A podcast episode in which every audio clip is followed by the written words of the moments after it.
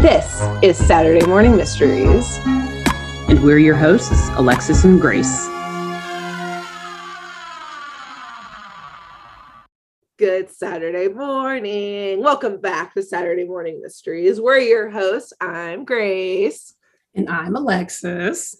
And today we both have, it's not the editing that sounds a little different.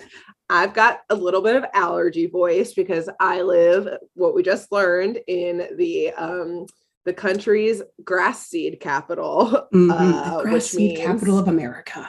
yeah, someone who has very bad hay and grass allergies. I've been on the Strugs bus. Alexis is on the post Pride Parade Strugs bus. I had a little too much fun today. Spent an entire day outside and Uh-huh. Engaging in festivities Mhm. for a good was all- cause, of It course. was all worth it. Exactly. It was totally but worth it. But now here I am recording with a slightly a little off. slightly notice. coarse voice. But don't worry, we feel fine otherwise. Yes. And we are here with energy and excitement. Ready to still tell you some classic animated cartoon true crime comedy cool. tales. air quote, air quote. Air quote, air quote, in and out of air quotes. Yes. And today is a hoarsely told tale from Alexis. Her first Rescue Rangers episode, which I'm very excited for. So yes, Sit my back, first rescue rangers. Support your local Pride Parade if it hasn't happened yet when Yes. uh, this episode aired. Uh, and take your allergy meds if you need, like me. Mhm. And, Drink um, some tea. Herbal mhm. tea is great with honey. Surprisingly, my voice was slightly more coarse this morning before I had some enjoyable tea. So I do highly recommend that. Good, good, good. Cool. Uh, and yeah, take take it away. I'm gonna take it away. And real quick, I'll say, you know, last week, if y'all were listening in, you heard us mention that Rescue Rangers movie was getting ready to drop, I guess, on Disney Plus. It did not come out in theaters, it was straight to Disney Plus. Well, it has been released since we Yes. recorded that episode. At that time, I think we recorded that like two weeks before the movie came out, Yeah. maybe. So, yeah, now it's a few weeks later. The movie has come out, and I personally really enjoyed it. We'll probably do separate tune tangent Yeah, or something on that another day. but just if people were confused last week watching like um do they not know that that movie came out like almost a month ago? Yeah We know. we know we know but we record things in advance and then Mhm. release them later so unfortunately we just didn't have our timeline right with releasing it but it doesn't matter because i think we still did a great job of introducing that movie Yeah. in that video without knowing when it would be released or when or without having seen it at that point Which, as Um, you know, we are a um, half researched podcast, so we knew the movie was coming out, but not the dude. literally almost spit my coffee out so we got half of it right.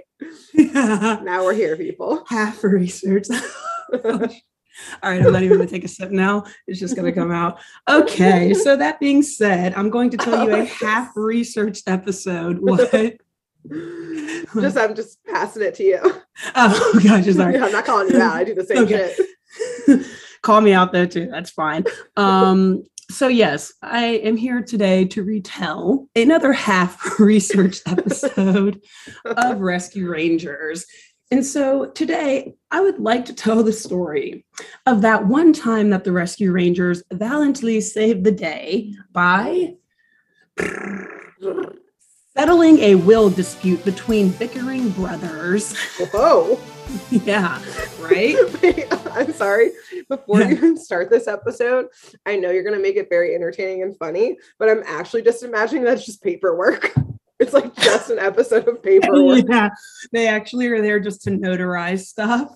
Yeah. They call actually they- the most boring episode ever, but it's also like Instagram versus reality of like being a lawyer is that it's just mainly paperwork. So, like, yeah, but that's then everyone on the outside is like, "Oh my god, it's it's a will dispute. glam. AKA Chip and Dale just had to run to FedEx Kinkos and like print something or whatever, or like make copies. Exactly. get Yeah. notarized signatures.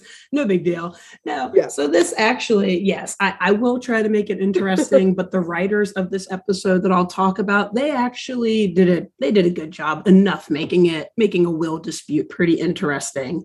And Cool. so the, the episode that this is based on, it's season one, episode eight, if you're watching on Disney Plus, and it is called Pound of the Baskervilles. Uh, Uh-huh. I see it in your eyes already. So, but before I get to the pun in that title, let me back up and say I am not an expert on wills, y'all.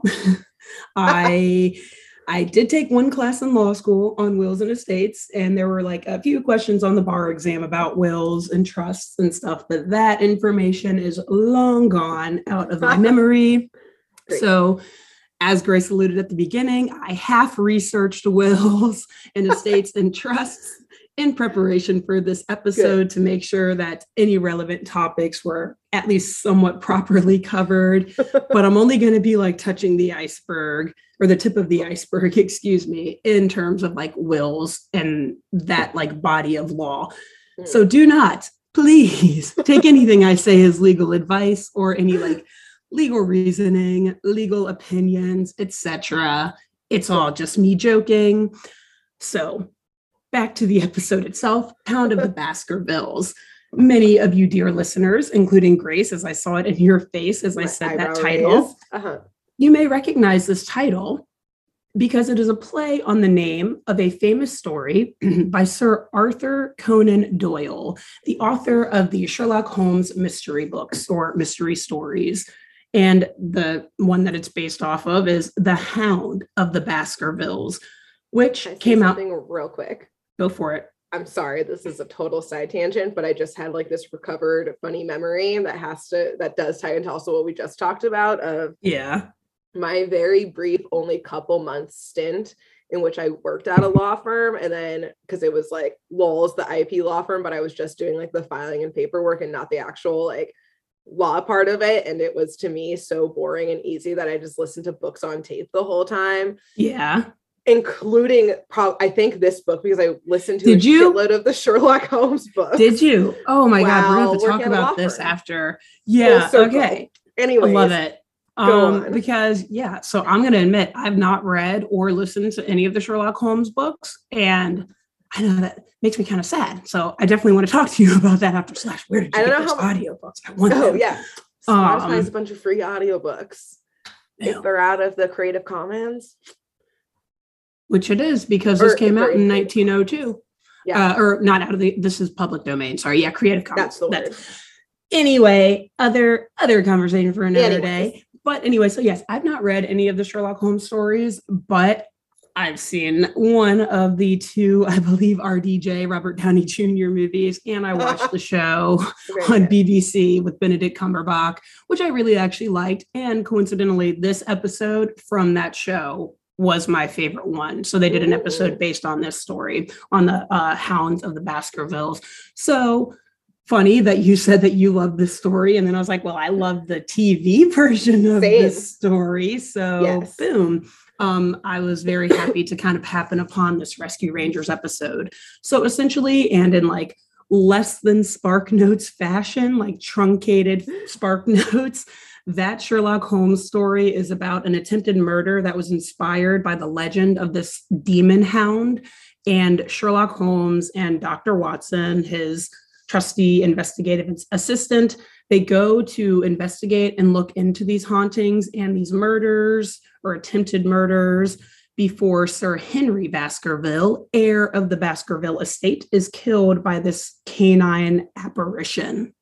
And so this apparently was also, and Grace, you probably know this more than me, but this was Sherlock Holmes's first appearance since his death in The Final Problem, which I think was like a short story from eight, the late 1800s. I don't know. Apparently, they killed him off. Uh, Sir Arth- Arthur Conan Doyle. I feel like that's a hard name to say. It is. Um, but Um, anyway, apparently he killed happened. him Great. off. Yeah. And Cool. this was the story where they brought him back. And so that's why a lot of people think that it actually is one of the greatest Sherlock Holmes stories because it like brought him back into the universe and like restarted all of his investigative tales and everything. Yeah. So a pretty big episode. Therefore, I guess it inspired these writers to name an episode of Rescue Rangers after it. And thus, there are so, so many Sherlock Holmes related puns involved in today's episode. Buckle up, folks. Here we go. So, in fact, so that I don't murder you all with my coarse voice, let me take one more sip of water before I Um, jump in here. Mhm. Most people don't see that before we fully start recording. Like I'll hit record before we do our count, countdown. Alexis always takes a very dramatic sip of water. So Always. they always have to comment on it. Like, oh, okay. this time I'm going to be dramatic and take a big sip of water followed by a big sip of coffee as well, just to like re dehydrate myself so that then I want more water, you know? We get it. Pride was fun yesterday. Yeah, just because you had a good time. just because I had a good time and now I can't talk. Damn, I've got to drink more coffee and water. Okay. so, our story or this episode, it starts with two brothers, Roger and Howard Baskerville. Mhm. Howard Jr., aka Howie, he is the older brother. He is like a large, almost like Gaston esque, like from Beauty and the Beast, Amazing. like British dude, except he's not as good looking as Gaston, like in the sense that he has a massive nose. Uh, he has much shorter hair and like a very big chin, but that same kind of like, you know, big, yeah, barrel chest, Mm. big, like strong upper body, extremely skinny, like pencil legs. Um, and he also has like a pencil mustache as well, Mm. and like a kind of high pitch, nasally British accent. Yeah. Um, and then we have Roger, who is the younger brother. He is a tall, lanky man. He's got like shaggy brown hair, um, a very, again, a very large chin. I guess that runs in this family, and a little bit of a like a slight underbite almost. And he's wearing kind of like tattered clothing, like he's got patches sewn on his pant legs. He's got like rolled up sleeves and everything. Whereas Howie Howard Jr., he's usually wearing like a suit or something a Mm. bit more distinguished, right? Yeah. Are Um, they what animals are they? Are they humans? they're humans. These are Oh. humans so far. Yeah. So we Cool, we see the rescue rangers trying to resolve human interactions while helping an animal though. Yeah, so we'll we'll get to it. I'm going to introduce the Okay. animal that they're really helping out in just a second, but before I get to that, I just want to say that Roger kind of sounds like one of the Beatles. like I'm pretty sure he sounds like like George Harrison. yeah or something. So rest in peace. But yeah uh Amazing. very very random. And anyway so roger owns this very large very shaggy light brown dog. Um his name is mcduff and who Great. also sounds like one of the beatles which to prove this too, I like actually YouTube some interviews with like George Harrison in particular because I was like, I Oh. can't remember which one it was, but as I was listening to the interview with George Harrison, I was just geeking at how I was like, this is obviously the accent that the were people were do. going for. Yeah. So just well, so put that in your described him as like long and like lanky and skinny because like George Yep. definitely was It looked like him. So R- Roger actually, in my opinion, kind of looks like Paul McCartney, but like, yeah, then sounds like it's it's weird. It's obviously the writers of this episode only knew what like four British people looked and sounded like, Sounded and that's what they went like. with. yeah, they're like, let's pick one of these voices and one of these appearances. Done. Boom! This is one of our major or our main characters and his dog. Incredible. So, Roger and Howard, though, they are the sons of the famous author, Lord Howard Baskerville, AKA Howard Bass. And Howard Bass is known as like this world famous Probsky's like award winning author of the Shore Luck Jones mystery stories. Sure Luck. Jones, yes.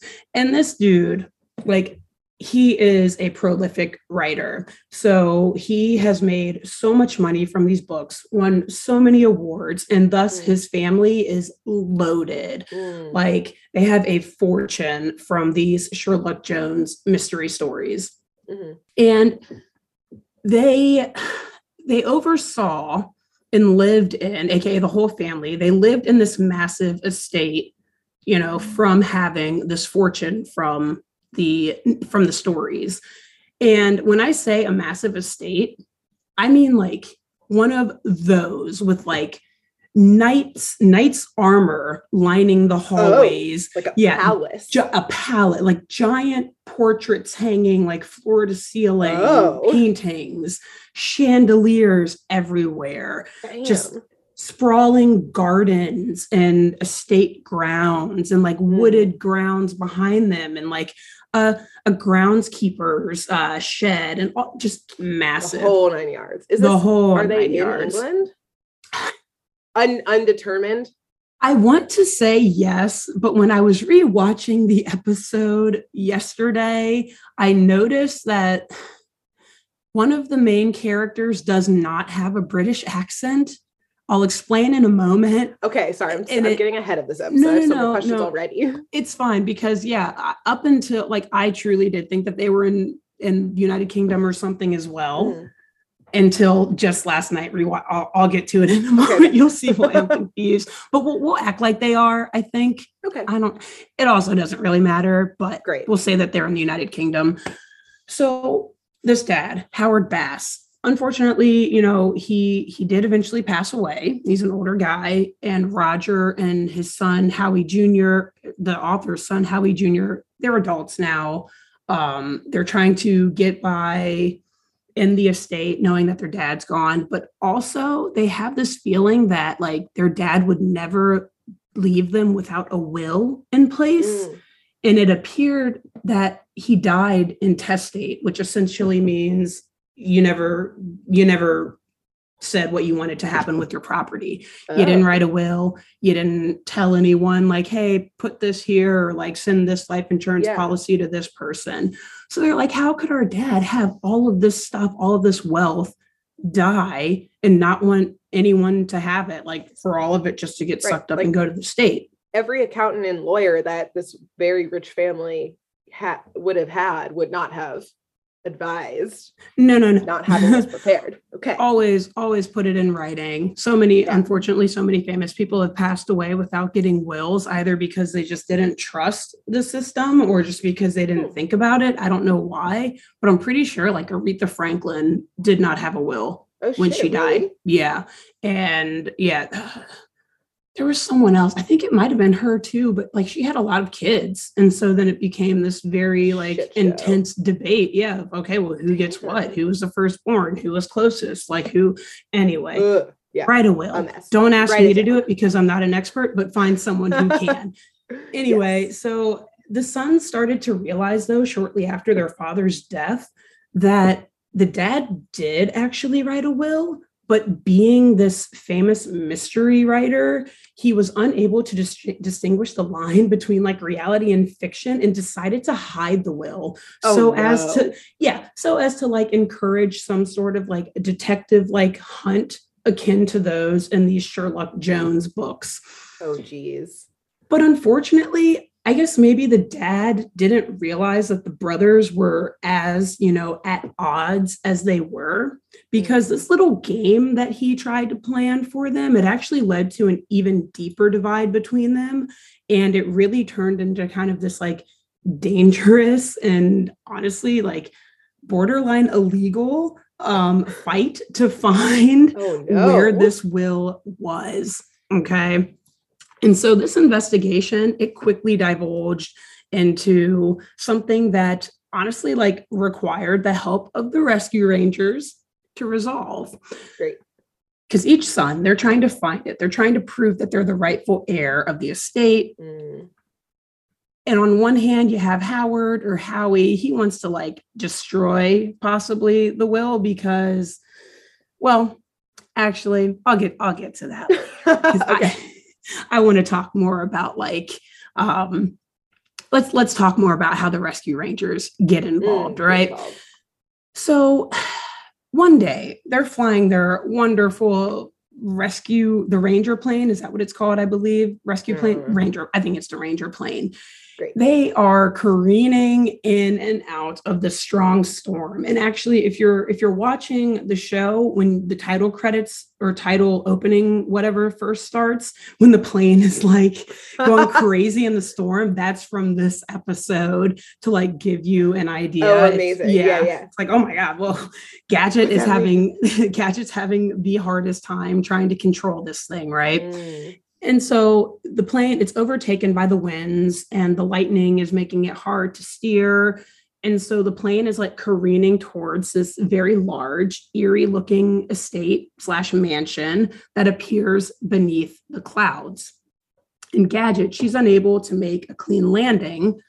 So she crashes the plane directly through a window in the mansion and just like right through that shit. Like, oh well Bug it. like clearly they're rich enough to to fix this they'll think it was just like a stick or like a you know a tree branch that fucking flew through the window who knows and so chip who i will say coincidentally and actually not really surprisingly he happens to be a huge fan of the sherlock jones uh, stories Mm. he notes once they crash land into this mansion that it reminds him of one of the mansions from a Sherlock Jones book called The Mm. Adventures of the Swelling Dwelling. Okay. and so, right as Chip says this, the gang hears this very loud, chilling, howling noise echoing throughout the hallways of this mansion. And they're like, oh my God, is this like a demon dog? Like in yet another Sherlock Jones book, of course, inspired by Hounds of Baskervilles. Mhm.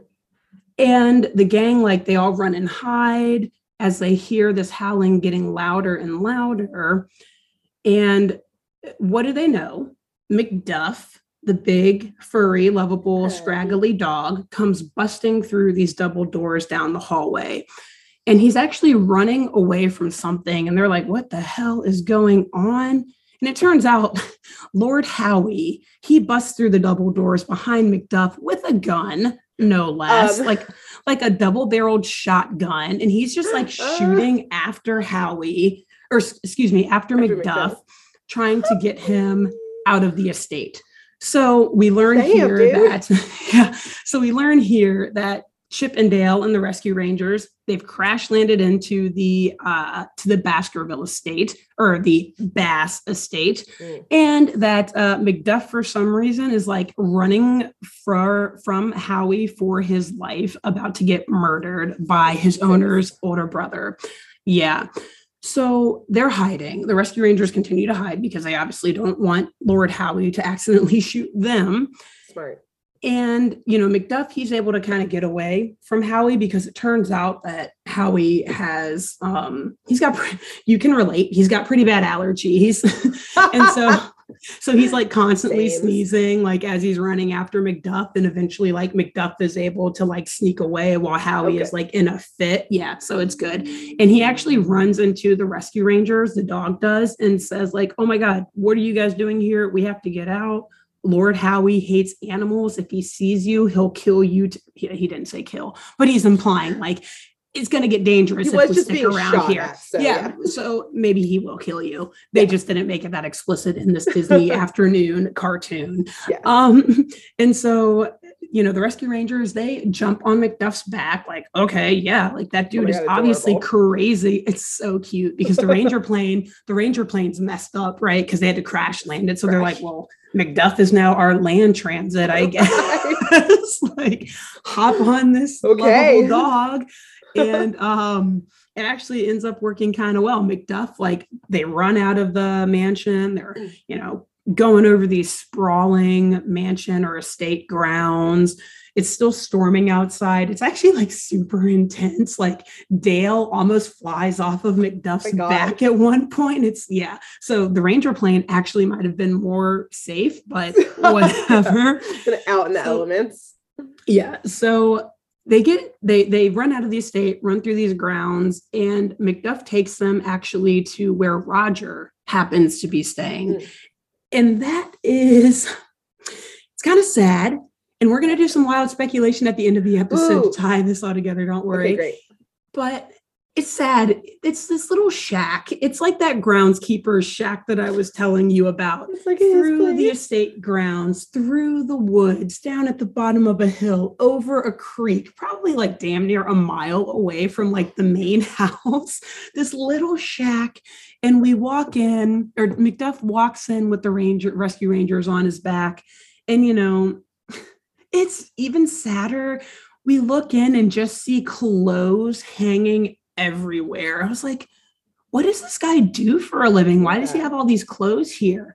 And the camera turns to Roger and he's like hand washing a bunch of clothes. My suspicion, my suspicion, it's all of his brother's laundry. he literally is just in there, like clothes hanging everywhere. That's why his sleeves are rolled up and he's got like another like I don't know if it's like waterproof shirt, some other like type of t-shirt underneath yeah. it to like protect his arms. And he's just scrubbing, scrubbing, away while his brother is living in this beautiful oh, estate at the top of the hill. He's down at the bottom in this dilapidated shack. Yeah.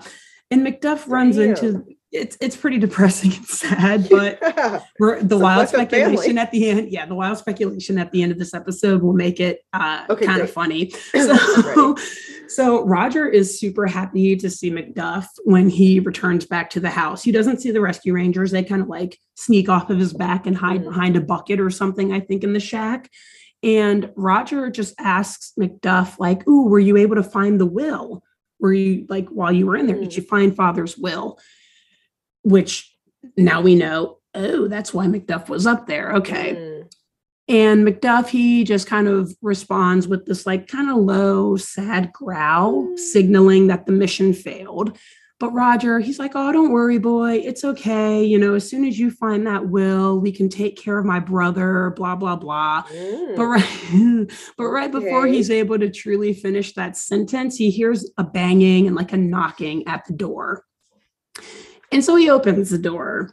And it unfortunately is none other than Lord Howie, who has walked through the rain in the middle of the night to accost his little brother for allowing the dog in the house. Oh, come on, bro.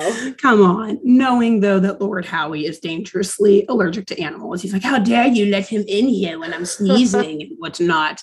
Um, and Lord Howie, though, he's taken it to another level because he brought the fucking sheriff with him, Grace. What? He brought the sheriff, which also crazy that the sheriff was able to get there that fast. Right. Like, it was like, yes, this is a crime. This is something that I should be involved in. You're yeah, right. and also for sure. And, probably, which yeah, I'll get to that in just a second. but to tie back to your question earlier about are they in England or like the United Kingdom? This is what confused me when I rewatched this. The sheriff does not have a British accent. The sheriff like speaks like in an American English accent. so it was at that point, I was like, wait a minute, why Where would the sheriff not be British? Where are they? So maybe maybe they are in America. Yeah, I don't know anyway, I just wanted to answer that question of okay, yours and why that. I was unsure. That was the thing that made me unsure. Yes. So anyway, the sheriff is there with him and he's like, Yeah, I mean, I'm gonna have to take the dog away because of the trespassing and all of that. What? You and, live on the same property. Or do they? Well, it you may live on the same property, but do you have the right to enter the house if you're not the owner of the house? I don't because, know. I'm a lawyer. because the will will determine who the owner of the house is because the house was owned by the father. So the father had to pass it down to somebody. So that's the question who is the true owner of this house? ah, okay. Mm-hmm. and so roger he's obviously defending macduff. He's saying like no you can't just put him out on the streets except yeah. like that's not really what they were implying unfortunately yeah, like i down.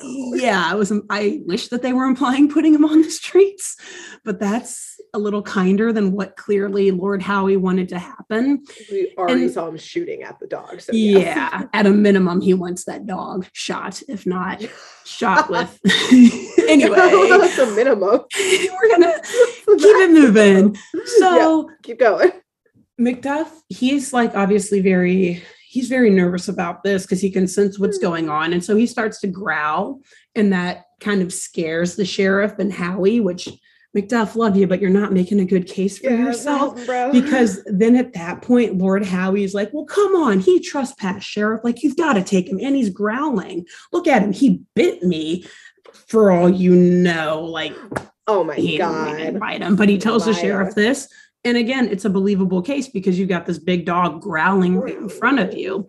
So the sheriff paid off by Lord Howie, probably as you noted earlier, and also just intimidated by the size of Lord Howie, probably, and also like how he exactly he appears to be the owner of this massive estate. So he's like oh this dude's rich. I'm just gonna have to do what he tells me. And he he does like bend a little bit and tells roger that he'll come back the next day to take macduff because essentially without any proof that the that the estate is rightfully roger's roger has no say over whether macduff stays or goes the sheriff has to listen to the owner of the house at the end of the day or the owner of Mhm. the estate. So they leave. Um, Lord Howie is obviously very pleased with this. And Macduff, meanwhile, he like huddles with the rescue rangers and is like, okay, well, if we can go in and get that will from the estate, then we can prove that Roger is actually supposed to be the owner of the house. And then I won't die.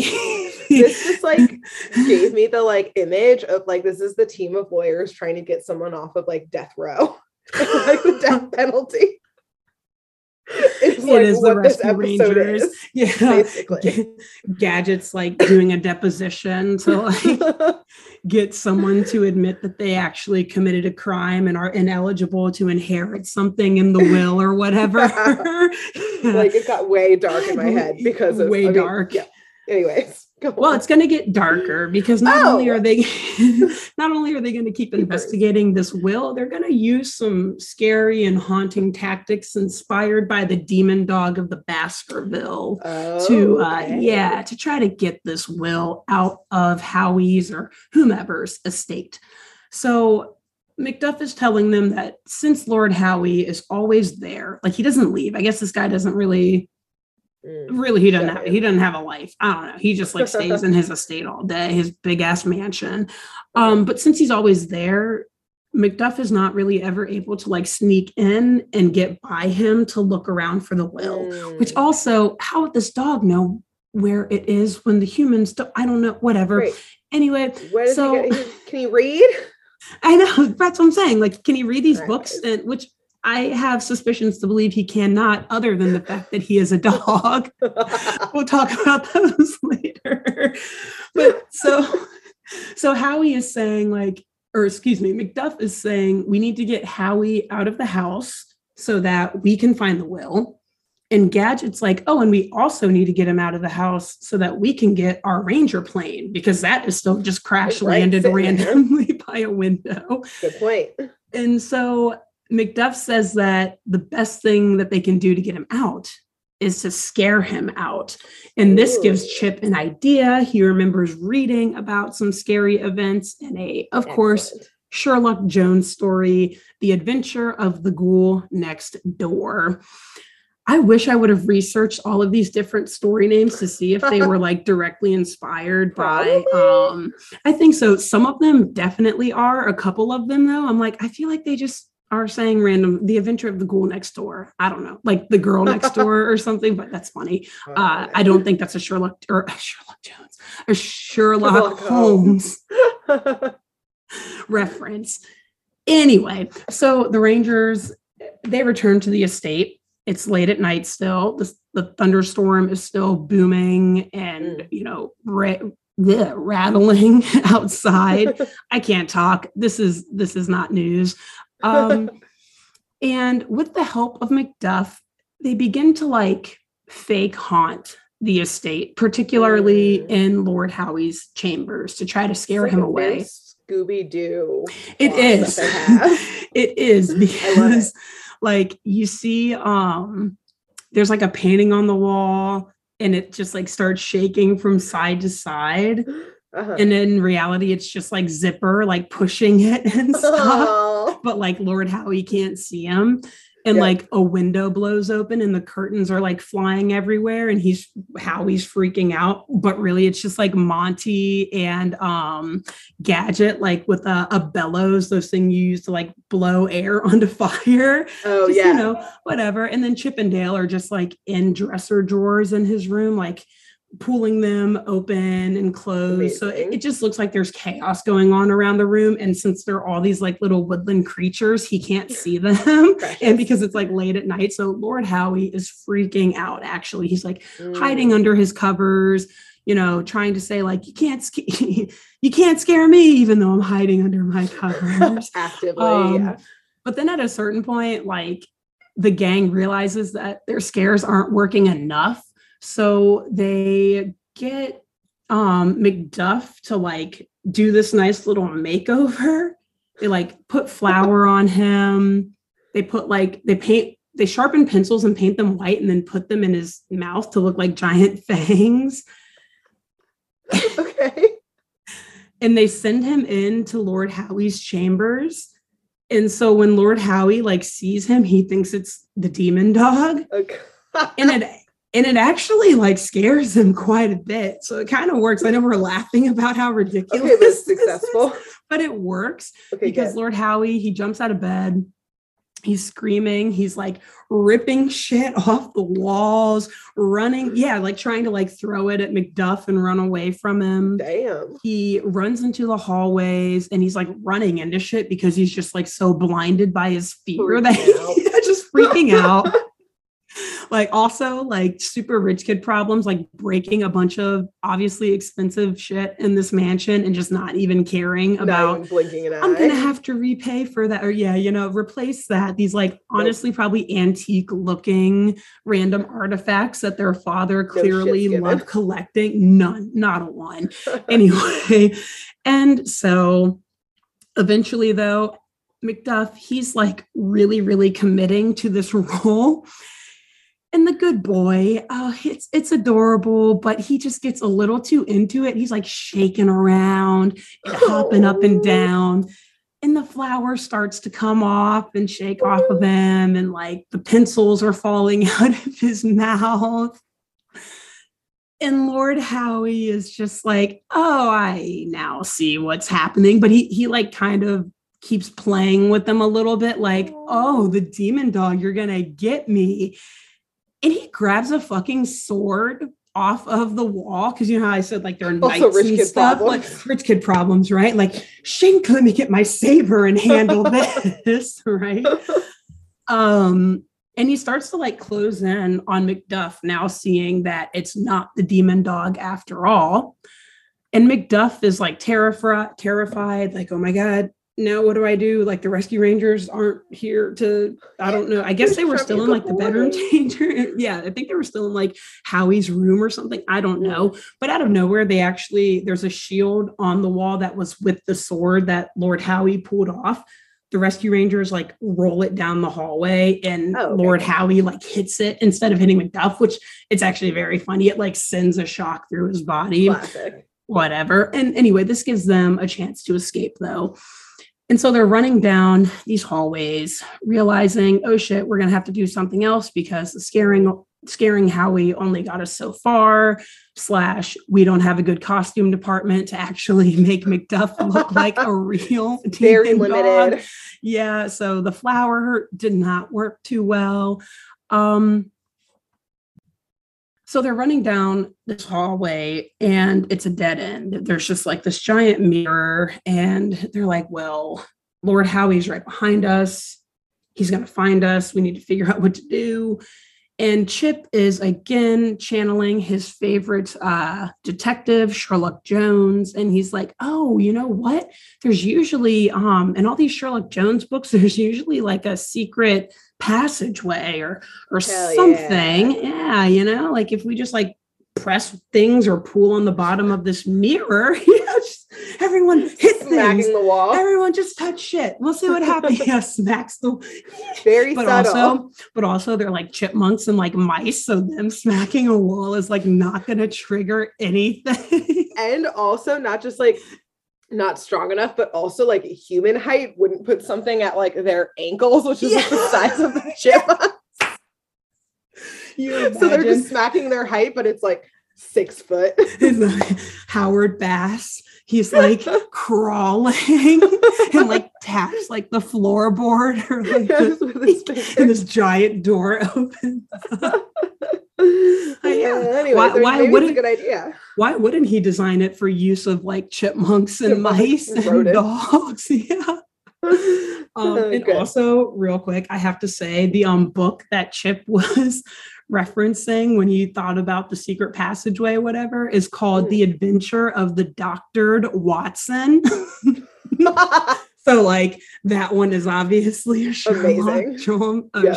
Sherlock. And now I'm like combining their names. I just said Sherlock Jones. George.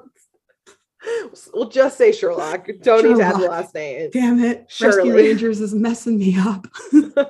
um, so anyway, they start like tapping just a bunch of stuff around that mirror. And actually, you know, something happens and they move the bottom of it, and this like mirror slides open, and a secret passageway is exposed behind this uh, this mirror. And so they walk in, and the door closes back behind them. And Chip notes another funny reference to uh, Sherlock. He notes that it's a secret passageway, just like the one from the Adventures of the Conan Doily. Uh,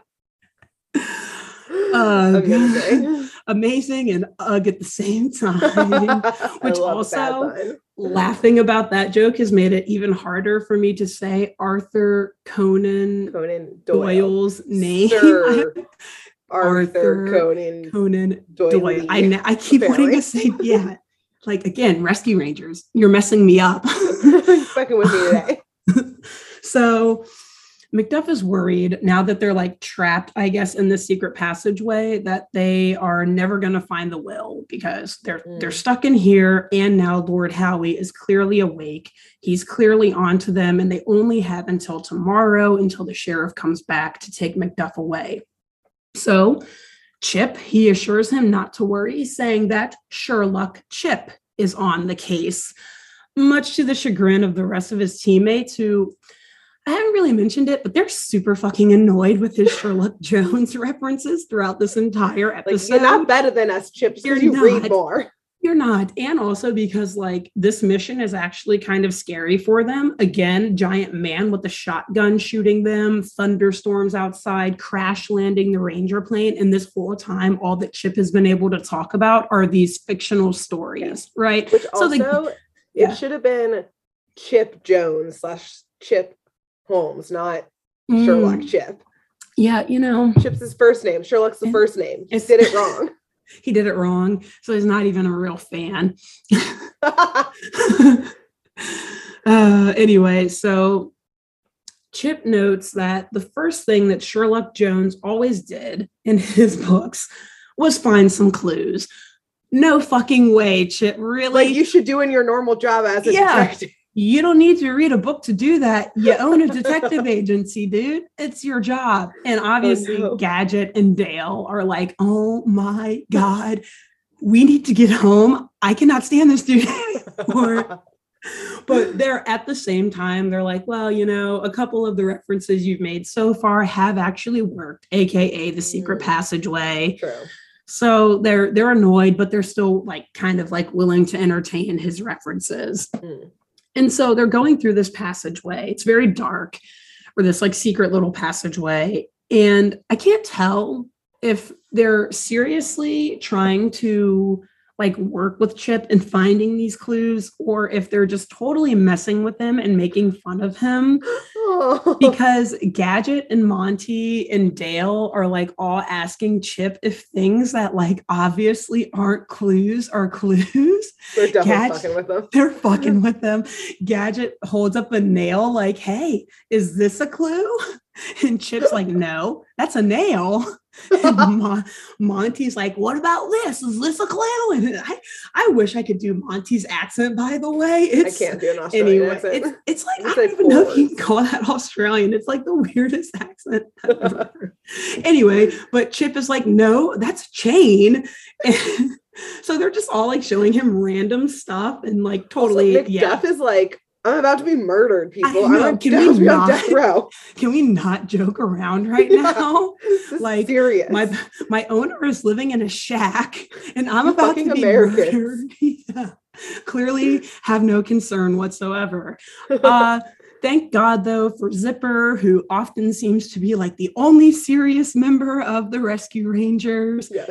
He notices like these inscriptions on the wall of this passageway, Oh, cool. and he is like alerting the gang and he translates the inscriptions obviously he translates them into his like fly buzzing noises but i guess i think it's i think it's like monty or chip is able to then interpret his fly buzzing into Yeah. english to uh, read the inscriptions as saying bring light to the darkness that's what these inscriptions on the wall say which actually that's a nice that's a good saying for many reasons i think that has a lot of real world applicability. Bring light to the darkness. Cool. And so they're looking around for clues related to this. Like well what could we light up? The whole fucking place in here is dark but Mhm. we're rodents. We don't carry lighters with us. And so they look up and they actually notice that there's a candle holder on the wall. Hmm. and chip another great reference not sherlock related but just a funny story name. He says that in the adventure of the wicked wick of the wax sherlock jones. Sherlock Jones opened uh he opened doors like secret passageways with a candle holder. So yeah, Wicked Wick of the Wax. Though I actually, when I heard that one, I had to pause and laugh for a second while I was watching. I don't know why it made me laugh so much, just like Wicked Witch of the West, or I, Yeah. I don't know. Um, I clearly have a lame sense of humor. But so they all like get on each other's shoulders or whatever so that they can reach this candle holder Mm. and they pull it down. And of course, another secret door within the secret passageway opens up. Again, one of those kind of mansions, y'all. One of those kind of states. Honestly, is massive. mansion. Uh, Like for real. Imagine how much fun you would have, like hiding from the world in that mansion. Oh, yeah. I don't would, would you bid I would not purchase a palace unless it was filled with secret tunnels. And then with another secret passageway inside of the secret tunnels. And you're going to love it even more. You're going to love it even more in a second when you realize what the second secret passageway was for. But first, real quick, I will say since the candle holder thing worked, Dale and Gadget are like, okay, you've now gotten like two or three like helpful clues from these Sherlock Jones books. So they're also Mhm. like, maybe we'll back off a little bit from you, Chip. They're like slightly less annoyed, but also just anyway, Chip is responding like, well, it's elementary, ele- elementary. Oh my god, Ele- elementary, dear My- Dale. But instead, he says, elementary, my dear dummy. Damn. Like, how okay, so they were definitely making fun of him, and he's like, "Fuck y'all." Fuck y'all. Like, you guys were joking with me before. Macduff's life is on the line. I'm trying to take Yeah. this seriously, dummy. Anyways, so they run into this line. secret room. they run into the secret room, and it's awesome because Gadget notes that it's like an office, actually. So imagine having this office in a secret room in a secret passageway. Yes. And it gets even better because Chip is like scurrying around the room and he's like, oh my God, all of these objects in here are from different Sherlock, Sherlock, fuck, Sherlock Jones stories. Bear with me, audience. From the please. stories. From the stories. Um, for example, there's a bent poker from the adventure of the hard-headed Hottentot. no there idea what that one references. Got it. I don't know either. Yeah. Uh, there is a doctor's handbag, like in the adventure of the soda pop surgeon. Ah. And last but not least, there is a blood-stained manuscript, like in, and Chip says, wait a minute, I don't believe it. this is the bloodstained manuscript from Sherlock Jones and the Adventures of the Mysterious Mystery Writer. Which also, though, yeah, back up. Why the fuck is there a bloodstained manuscript? yeah, like you guys have actually just walked into like a Another crime style. Like Yeah, this author was actually a serial killer and just wrote about his crimes. pretty much. Yeah, it's okay though. He only he only killed other criminals, so it's fine. Great. Awesome. Wow. Okay. This Oh. is wild. I do love this, but also get an But- actual authority in here. Where's the Ab- sheriff? Where's the sheriff? He's too busy trying to kill McDuff.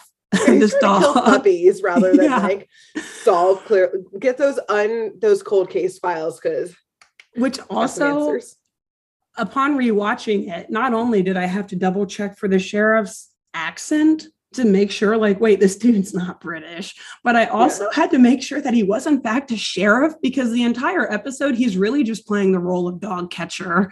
Like, that's it. Which, like, I guess maybe in some jurisdictions, the sheriff is also kind of like de facto the dog catcher, but like, like, don't you have more serious crimes? exactly, pretty sure. Anyway, You know what? Maybe um, this is in America because people are being over policed and call the police way too often. So maybe this is America. It probably is. Anyway, Uh, Howie is practically a Karen. Um, anyway, Anyway. moving. So at this point, after seeing, you know, all of these things, all of these like objects from some of his favorite Sherlock Jones stories, there you go. Chip is like, oh my God, we are in the workroom of none other than Howard Bass, the creator of these stories. Right. So they have now made the connection that this estate is Howard Bass's estate. And McDuff, Oh, yeah. And McDuff, he's like, oh, you know what? Lord Baskerville did used to write books, but he didn't use his real name, which such a good but dumb boy, McDuff. Such a he's so cute. But I Oh, mean, hey.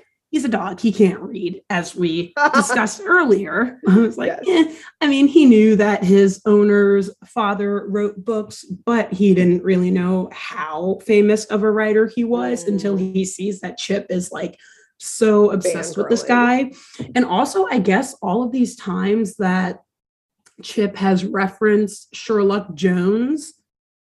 McDuff must not have known that that was like the main character of these books because at any point in this episode, he could have been like, Oh, yeah, my owner's dad wrote those books. Yeah, right. I thought that Chip and Dale already knew that because he was referencing it so much. Mm-mm. He's just that big of a nerd. He's that big of a nerd. Like before, Okay. so I didn't include this, but before they even got to the mansion, like while the plane is like careening through the storm outside, Chip was already in the middle of reading one of the stories. Like he was reading a story to the gang on the Ah, plane, okay. to which they were super pissed about because they were about They to like, fucking crash. Like, crashing. "Dude, yeah, please stop reading. Please, we're all terrified. So yeah, this whole episode, Chip Okay. has just been absolutely fangirling. Exactly. And then Okay. now at this point, which also this is coming towards the very end of the episode, now Chip is like, oh my God. And so he is so excited, saying that, like, this is the room where all of his favorite stories were written. This is the room where it happened, y'all.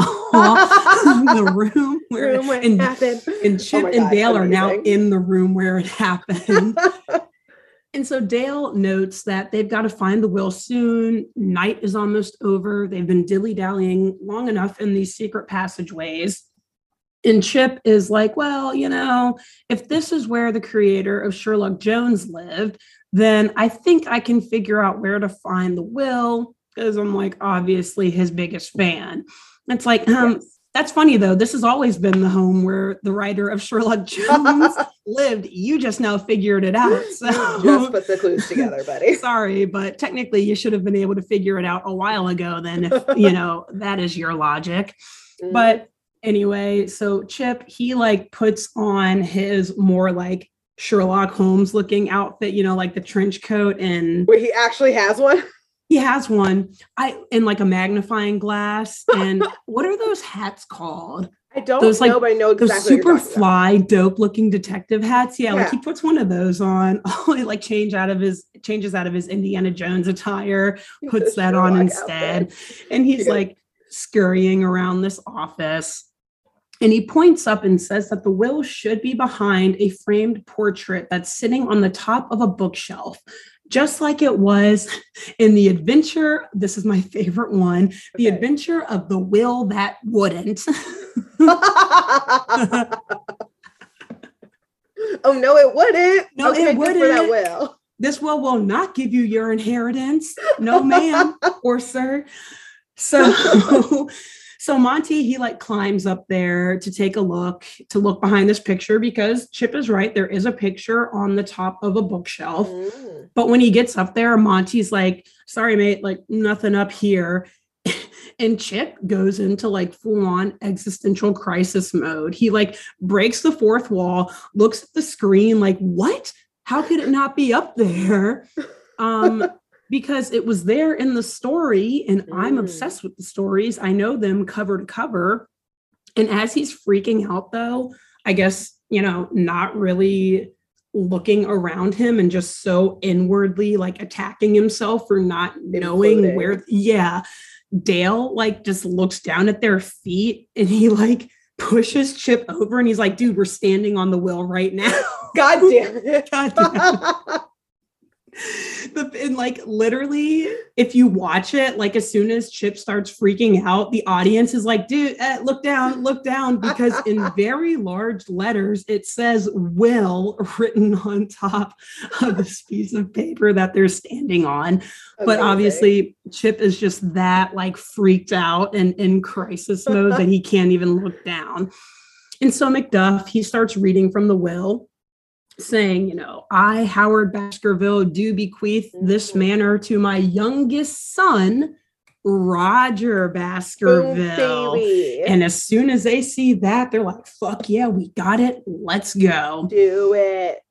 But they have to get past Lord Howie first, because remember, he is still out there Right with the sword. looking with the sword and or a shotgun Great. looking deadly for weapon. them with multiple deadly weapons yes Yeah. and uh, and a deadly horrible accent as well that nasally high-pitched voice Classic. so they try to sneak past them but he catches them almost immediately as they exit this secret passageway behind this giant luxurious mirror Uh-huh. And he obviously has also been looking for the will because he's had suspicions that the house was supposed to go to Roger, but like he wanted the mansion. So he's like, well, no one can see this will. He grabs it from the animals Oh and he just holds it up to a candle. Yeah, it's like not even like this is no Fight. issue, not not a fight He's just like, whatsoever. "Drop he just give it Drop it. bad boy, bad boy McDuff. Go wait, drop it. Give me that Drop it. Drop it. Yeah.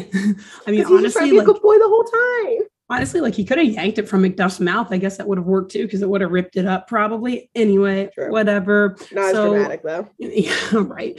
So Lord Howie, he holds the will up to a candle.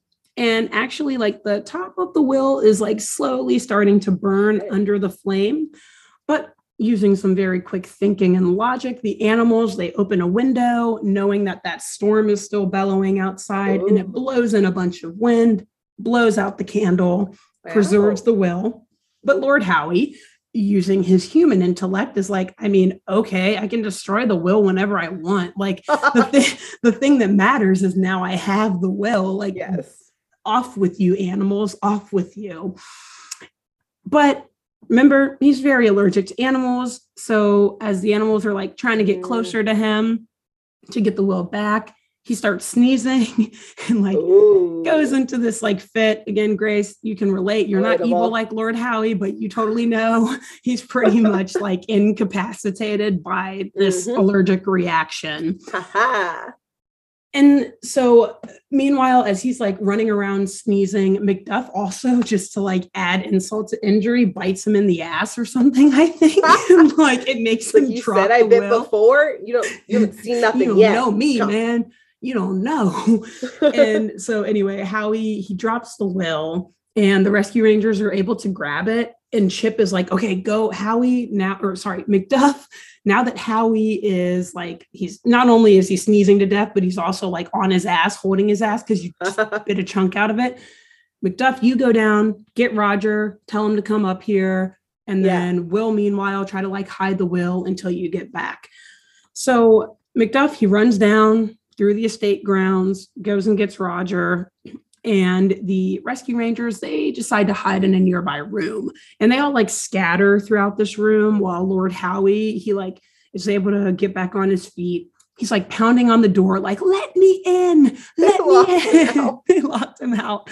And he actually like bursts this door down again. Mm. Spoiled rich kid problems, not caring about destroying shit, like totally knock this door out, just get a new one. Doesn't matter. Okay. Yep. And uh, he resorts to his favorite tactics. He grabs a gun off of the wall and he essentially just like starts shooting around this room to like find the rescue rangers because they're like in there fucking with him, like popping up and like, you know, it's almost like a like a whack-a-mole type of situation, you know. And he's just like Uh-huh. shooting everywhere to try to Oh try to stop them. Yeah, to- totally safe totally not going to be an expensive cleanup. I guess maybe Yeah. now, maybe now he's like, damn it, Roger's going to have this house at any moment, so I might as well fuck it all up Yeah. now and like He's like, leave this it is a to Roger him. problem now. Bullets are hard to take out of the wall, apparently. They Not my problem. uh, sorry about it, Roger. uh, but in perfect timing, McDuff is able to get back to the shack to alert Roger that something is going on up there. Mm.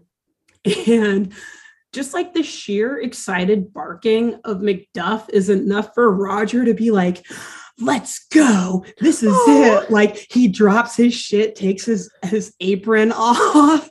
Like his eyes are instantly serious and he like takes off running. Like, like, an anime moment. it kind of was just with like worse animation, but it like had that he had that like intense look in his eyes of like fuck It's like go time. it's go time. This is it. Mighty Morphin Rangers attack, you know.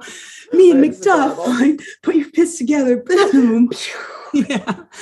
And so just as they get up to the estate, Howie is like closing in on the rescue rangers. And um I don't it's like again, there's like not a lot of struggle in this. I guess like Roger is very lanky and all of that, Uh-huh. I guess, compared to Lord Howie, but like they're not physical with each other clearly. Like Roger just kind of like grabs the will and runs off. like you think that after all of this, like maybe Howie would like try to tackle him, or I don't know, maybe I there was gonna shoot him. Maybe, I don't know. Or, you know, maybe the rescue rangers like hand it off to him. Like there was just so much like shooting and shit. I was like, why is all of the anger being taken out on the walls and not on each other? Like, Right. Eh, I thought anyway. Howie would like turn around and shoot him, and then it's all his because now there's truly he's the only heir. I guess maybe attempted murder is like one Mm. step too far. The sheriff was planning on coming back the next day. so it, true. it would be a little they already know shit's messy if he came up and saw Roger like shot dead in the office or in whatever Good room. point. Yeah, so I guess maybe that's scruples. yeah, that that's why they weren't that's why they weren't doing it. Um and so yeah, they they get the will. I think like Roger gets it and then hands it off to Howie because Howie can run away or whatever. Macduff. I don't know why I keep saying Howie instead of Macduff. I'm so sorry. So Roger gets the will and hands it off to Macduff because Macduff can run away.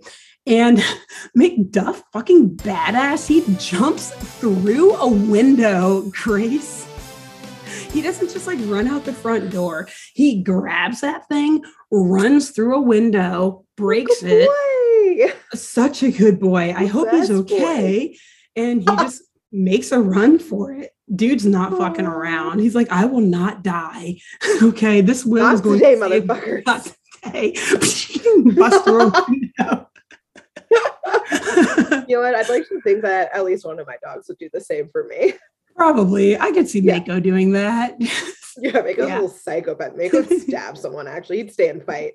Dire like- would fight and then try and save the day. But Mako would be like, let's do it. He'd have a Like a- switchblade. a combo of Scooby Doo out of context and Macduff fucking busting through this giant window Exactly. when, when dogs go to the mat for you. Uh, so as Macduff is making his escape, which by the way, like I don't really know where he's trying to run to. He's just running away. In the rain Um, with the piece of paper, so it's gonna get really wet. So actually, it's now morning. I guess this took up the whole night and Oh. it's not raining anymore. But I'm glad you mentioned that because it is very muddy outside. It is Okay. muddy outside, which I'll, I'll mention in just a moment why that's kind of important. So, but yeah, I don't know where he's trying to run to, but as he's running like through the estate grounds, the sheriff actually shows up and just like scoops him up in a net while he's running. Like he doesn't even go to knock on the door. He doesn't go to check in with Lord Howie first to be like, "Hey, you sure you still want me to take this dog? Did we like were we able to reconcile overnight?" Like, nope. He sees McDuff running towards him, scoops him, throws him in the paddy wagon. McDuff drops the will and it's like in the mud now. um and like the sheriff just takes him off. Like, I guess the sheriff kind of sees it and is just like, oh, that must just be some random piece of paper that the dog happened to have. And so the sheriff starts going down the street, taking McDuff away. And Roger and Howie, they're like running out of the mansion, chasing after the sheriff. Well, Roger is trying to stop the sheriff, and Howie is trying to stop Roger. And Yeah. now they're fine with it getting physical because Howie like tackles Roger oh, into the mud. So they're like both like covered in mud, like in their PJs, by the way, or at least like Howie's in his PJs. Yeah, like mud wrestling. And Chip and Dale and the gang, they're like, okay, well, those two are too busy fighting with each other. So let's actually show the sheriff this will. So they like Okay. run, they pick up the will and a bunch of different like catapulting type of maybe zipper help Like a Rube Gold- Goldberg machine. somehow i i hate to say i can't exactly remember how but dale gets on the top of the roof of this sheriff's van and he like waves the will in front of the sheriff's face yeah which would like probably cause a car accident but Yeah. okay um and the sheriff though he sees it and he's like reading it like oh wow yep like driving Huh. oh, ocean. in the mud. okay, hold on. Let me park. Yeah, yep, Roger. Roger owns the This home. yeah, Wow. checks out. Um, yeah, and that's that's it. So after the sheriff sees that, he like pulls over, lets McDuff out, and is like, uh, yeah. So it turns out actually that uh, Howie, you're gonna maybe need to be the one who goes. And Howie's like slamming his fist Hell in the mud, very upset, very angry that his plan Hmm. failed, that his his squatting on his father's property can no Mm. longer continue. Um, and that's the end of honestly the main investigation, how they help find the will that wouldn't. well, I wouldn't. but so the next day, I guess, or maybe like the end of that day, we see the rescue rangers. They're back at the mansion. Gadget is like doing all the repairs on the plane while essentially like Monty and Zipper and Chip and Dale are just like chatting. like Yeah, Gadget's doing all the work Always. naturally. And Macduff comes up to the gang and he actually has a chip, a chip for gift, a gift for Chip. Like, fuck the rest of them, I guess. Like, here, You're the only real yeah, you're the only one who gets something. But it is a nice gift. It is actually the last unpublished Sherlock Jones story. And he's like, you know, I think the old master would have wanted his biggest fan to have it. So super cute. That validation for Chip that, yes, I am his biggest fan and I get this unpublished piece of work that no one else in the world can see. But remember, this was a manuscript written by a human, so it's in normal size papers. bigger than shit. so when Macduff like hands it to him, it just like smothers him. It's like this giant manuscript, like this pile of paper, and Chip just like scurries out underneath it. And uh yeah, the gang's just like doing their classic, like awkward laughing as like the camera fades to black. Freeze framing. And Yeah. the, yeah, and the ki- and the credits roll.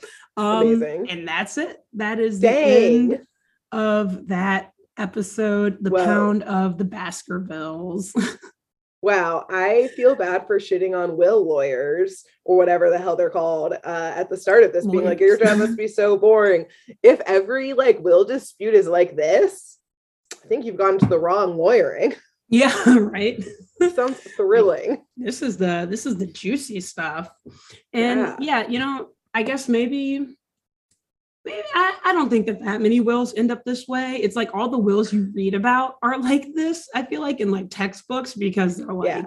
the ones that you learn the most from, you know. Mm.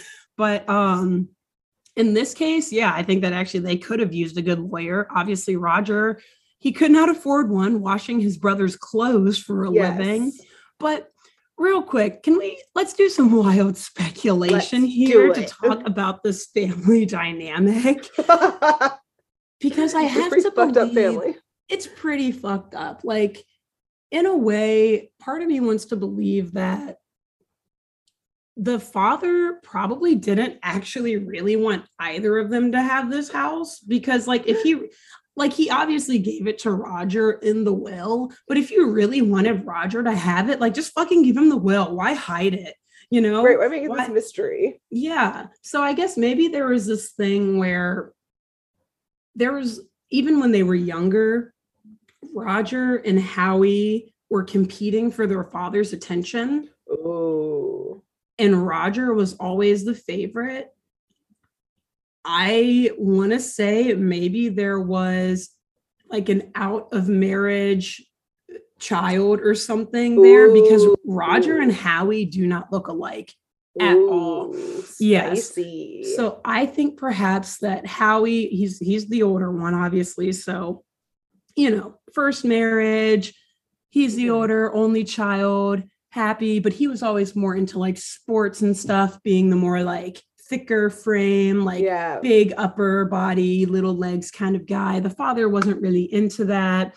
Perhaps Roger was like a second marriage child, or perhaps an, you know, out of Ah. marriage affair, something, who knows? and yep. then but he was like a bit nerdier maybe a bit more bookish more into the things that howard bass the father was perhaps into being an Mm. author and so howie maybe the son howie was probably a little intimidated by this like "Ah, who is this younger brother who now is going to take over my place in the family? I was the only child. as the only child. Yes, it's it's supposed to be me. This is my estate, not yours. And so I think that that kind of just like kept building up as they got older and older, Mhm. and maybe even Roger being kind of that like nerdy bookish person was like maybe he was helping his father write some of these stories, or you know Ooh. maybe like bouncing ideas off of you know each other for the stories and howie was like he didn't like this. He's like well like maybe i could have some good ideas too but the, the father just wouldn't entertain it you know like no Ah. you're, you're just into sports. You you keep doing your sports thing. So i think that maybe the father thought that roger would be like more quick in finding out where the will was. Mhm. Because maybe like Roger had something to do with writing those stories that gave away the clues, or maybe Ah. he knew that Roger was like more interested in reading the stories. Howie never Mm. read because he's a fucking idiot. He can't read. So yeah, I, I feel like there's got to be some like bad blood that's been with them for a while. and oh yeah. I do think a lot of it stems with like that only child syndrome turned into like, oh, my dad remarried and had another child now. And now, Mm. like, I'm supposed to just like this dude, even though my dad likes him more. Yeah. That is Well- my wild speculation about this family and why it would have been a super juicy will to write. oh yeah for Yes. sure well i think maybe to add on to your wild speculation of one that clearly howie jr was a spoiled brat he was like having Mm-hmm. a tantrum so like for sure thought that he was just the bee's knees and the dad was probably like i cannot stand this spoiled brat. Like yeah. what have we created and raised? Like he's so spoiled. Mhm.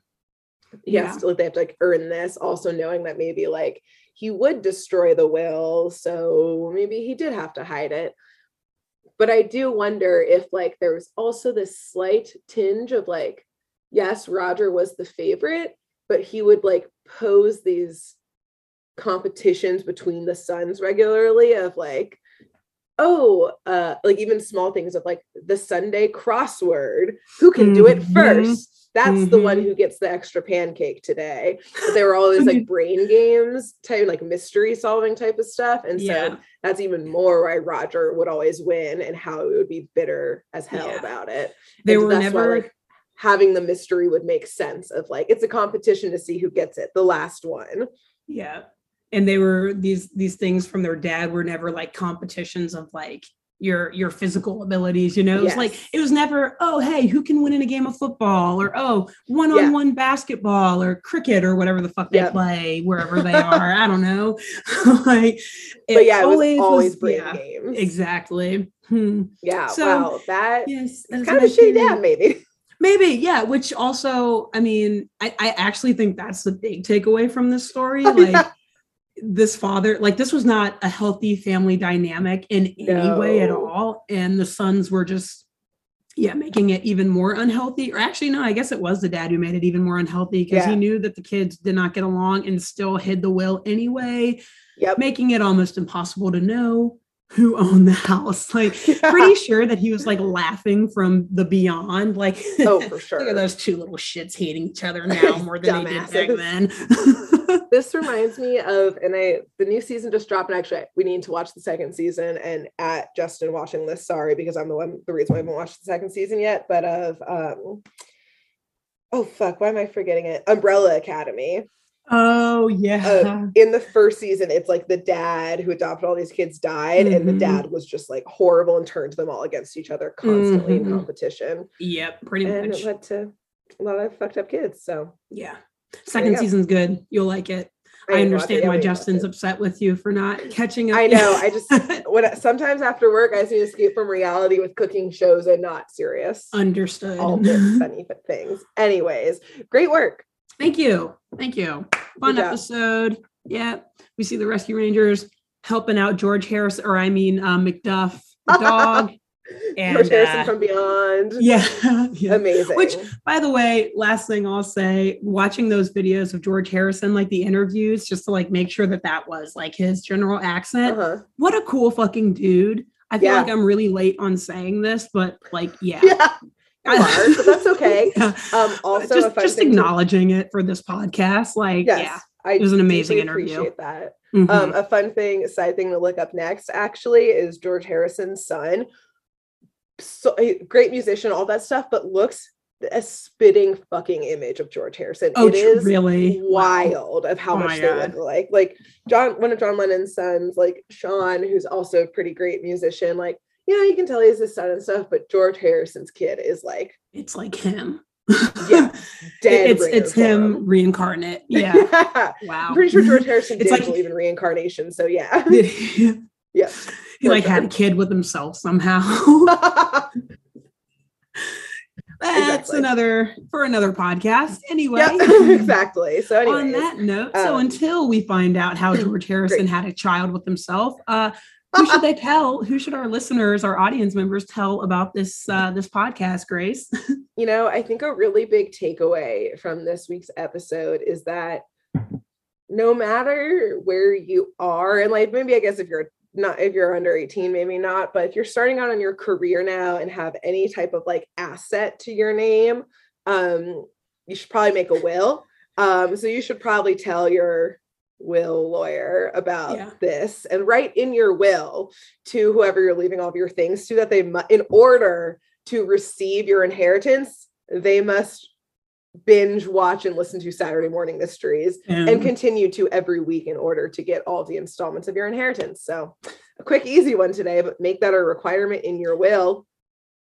Do it asap make that clause one actually so that if Yeah, there is exactly. a, if there is a will dispute then like the first thing the judge or the magistrate whoever the executor of the account like Mhm. they're going to look over it the very first thing that will come out of their mouth is i xyz bequeath all that i own to xyz on condition that they watch every single episode of saturday morning mysteries and if they do not then instead i give everything that i own to xyz on Yep. condition that they it'll just keep going on and on and so Yep. to that end i would like to recommend you telling uh, tell a notary not Mm. all wills i don't think all wills have to be notarized i think that might be a state by state kind of thing but like it never really hurts to have someone officially like look Yeah. over that and stamp it so if you are getting a will done having a will drafted or if you have any other documents or paperwork that needs to be notarized while you're there be like hey by the way um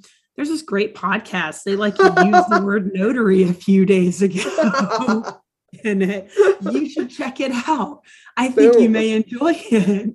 It's called Saturday Morning Mystery. I love it. You awesome. can notarize that, baby. Boom. Bam. Great. Well, Thanks.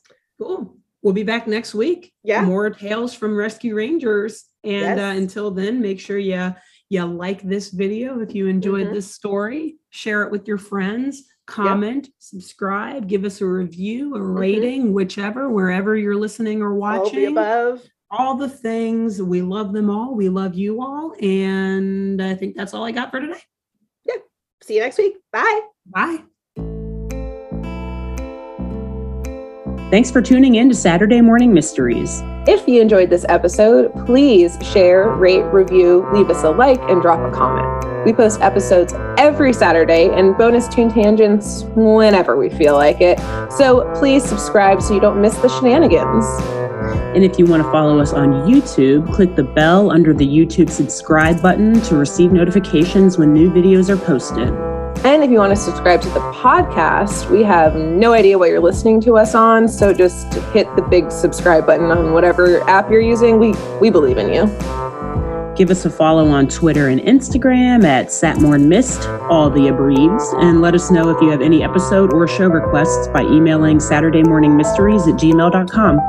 Thanks to Jenna Kendle for the logo design and to Avis Akekee for the music used during this week's episode. See y'all groovy kids next week on Saturday Morning Mysteries.